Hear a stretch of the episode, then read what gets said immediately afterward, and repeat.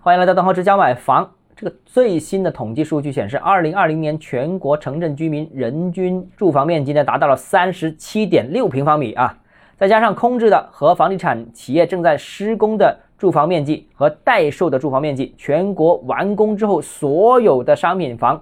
啊，全国城镇住宅呃库存量是超过四百九十亿平方米。那按这样算的话呢，那城镇人均住房面积呢是呃近五十四平方米。那折合实际居住面积达到三十八平方米啊。所以呢，按照这个数据看呢，其实中国的人均住房面积已经是接近发达国家水平了。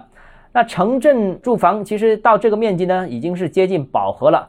呃，所以呢，就很多专家都有一个结论说，这个呃住房饱和了。那所以呢，未来房地产市场的发展没什么空间了，当然房价也没什么空间了。今天呢，我想提供一个新的视角给大家，当然我的视角不一定是对的，但是这个可以成为大家思考一下这个问题的一个新的方向啊，多元化。首先第一个啊，也是统计数据显示，截止到二零二一年初，我国的人均手机呢已经是超过一部，也就是大家都有手机的了，已经超过一部，有些人不止啊。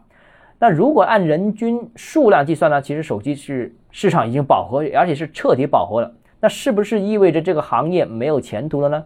但实际情况不是这样的，手机仍然在升级当中。其实早就人均一台机的了，只不过早期是功能机，后来到智能机，智能机又由低速到高速啊，所以这个配置不断提升。其实住房也是同样一个道理啊。这个住房也存在消费，谁不想住的大一点？谁不想住的新一点？谁不想住的环境好一点啊？所以呢，我个人觉得呢，这其实这个可以作为一个参照。呃，住房消费本身有升级的需要，可能同样面积，它的品质是不同的。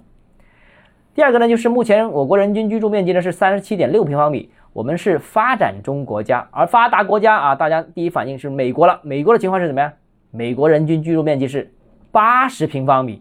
啊，比我们高一倍啊哈！而到目前为止呢，房地产仍然是美国支柱产业之一啊。现在没听说过啊，这个美国就没有房地产了。所以呢，这个本身居住面积这个需求仍然是可以往上走的，没人嫌住的太大啊。第三个呢，就是四五线城市，其实现在呢，老实说，很多房子都是空的啊。呃，这个一年时间，可能百分之九十五的。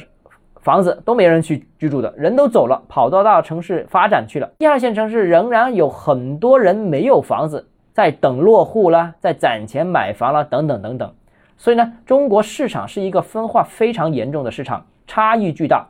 房地产呢，三四线城市可能它已经是一个夕阳产业了，但一二线城市呢，仍然如日中天。所以啊，你说抛开具体城市谈总量。得出一个结论，我觉得这无异于耍流氓。好了，今天节目到这里啊。如果你个人购房有其他疑问，想跟我交流的话，欢迎私信我或者添加我个人微信，账号是加买房六个字拼音首字母小写，就是微信号 d h e z j m f。我们明天见。